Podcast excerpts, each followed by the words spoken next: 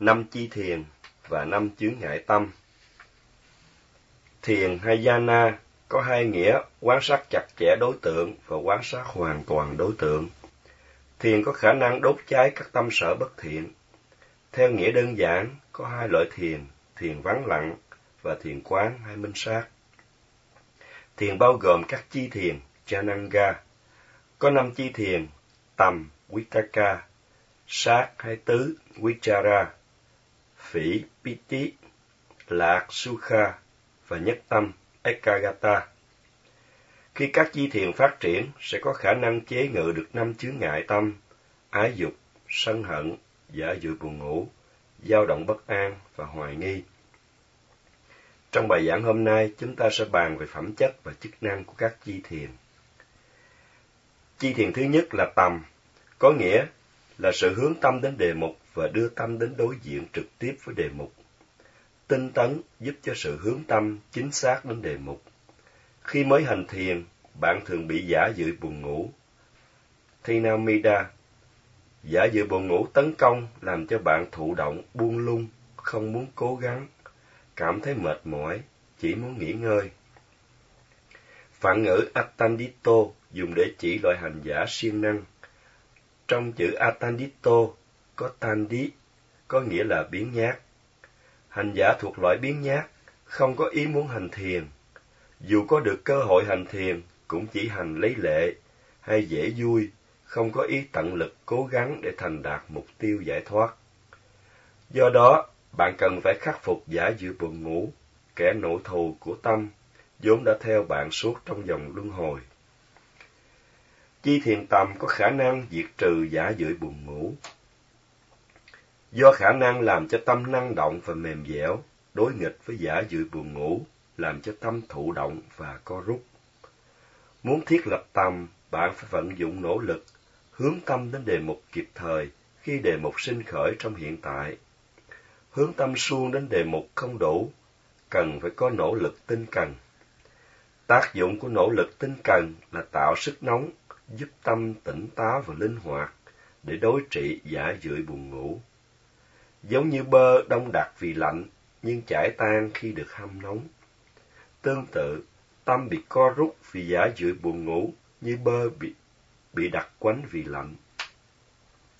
Tâm trở nên linh hoạt, mềm dẻo khi được nỗ lực tinh cần hâm nóng, giống như bơ chảy tan khi được hâm nóng.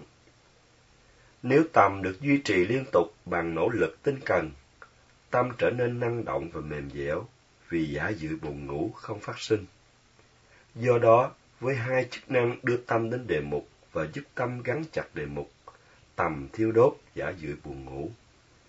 Đây là lý do tại sao thiền sư luôn luôn khuyên thiền sinh hãy cố gắng hướng tâm đến đề mục, sao cho tâm tính chánh niệm được duy trì liên tục trên đề mục. Ngoài ra, tầm còn đóng vai trò trung gian, kết nối tâm với đề mục, để giúp tâm làm quen với bản chất thật của đề mục. Bình thường, tâm chỉ quen thấy bản chất tục đế của đề mục qua biểu hiện hình tướng, dáng vẻ của đề mục.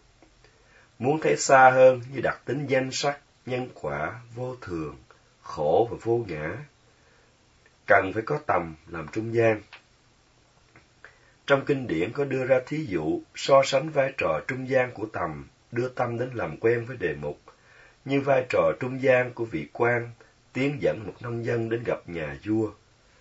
Lần đầu tiên, tự người nông dân không thể một mình đến gặp nhà vua, mà cần phải có vị quan tiến dẫn. Sau khi gặp gỡ nhiều lần, người nông dân và nhà vua trở nên quen thuộc, thì không còn cần sự trung gian của vị quan tiến dẫn. Tương tự, tâm giúp đưa tâm làm quen với đề mục.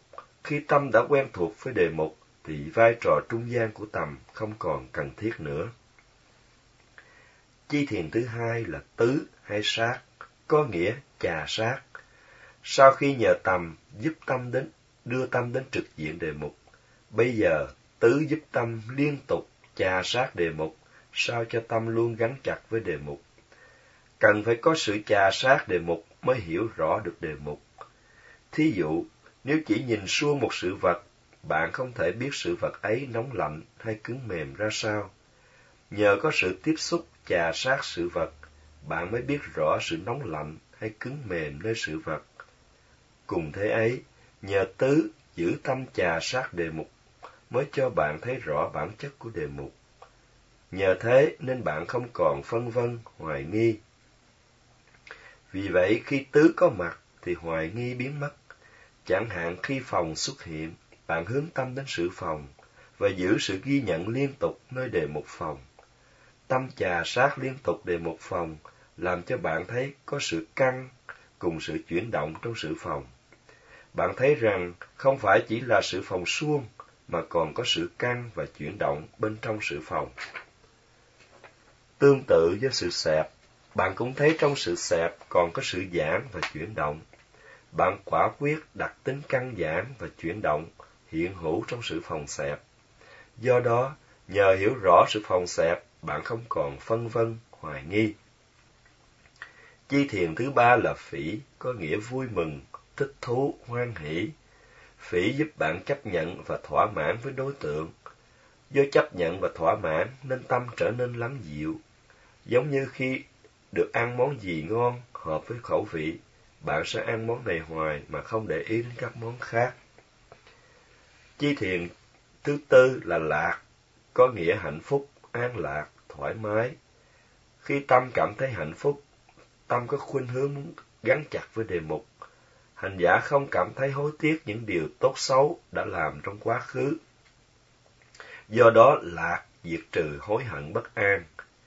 Tuy nhiên sự gắn chặt này không phải là sự định tâm, mà là sự định tĩnh không còn dao động vì hối hận bất an. Lạc và phỉ khác nhau. Lạc là hạnh phúc, thỏa thích, trong khi phỉ là quan hỷ thích thú. Trong kinh điển có đưa thí dụ để so sánh phỉ với lạc. Có một người đi trong rừng vào mùa hè, đang mệt mỏi và khát nước. Trên đường đi tìm nước uống, người này thấy có dòng suối từ xa. Khi biết mình đi đúng đường, người này cảm thấy hoan hỷ thích thú với sự khám phá dòng suối, chính là phỉ. Lúc đến dòng suối, người này uống trong thỏa thích là lạc. Chi thiền thứ năm là nhất tâm, có nghĩa trạng thái tâm an trụ vào một điểm. Trong cả hai thiền chỉ và thiền minh sát, trạng thái này diễn ra khi tâm gom tụ và chìm sâu vào đề mục. Nhất tâm diệt trừ ái dục. Dù hành giả đối diện với đề mục ưa thích, hành giả cũng không có sự ham muốn.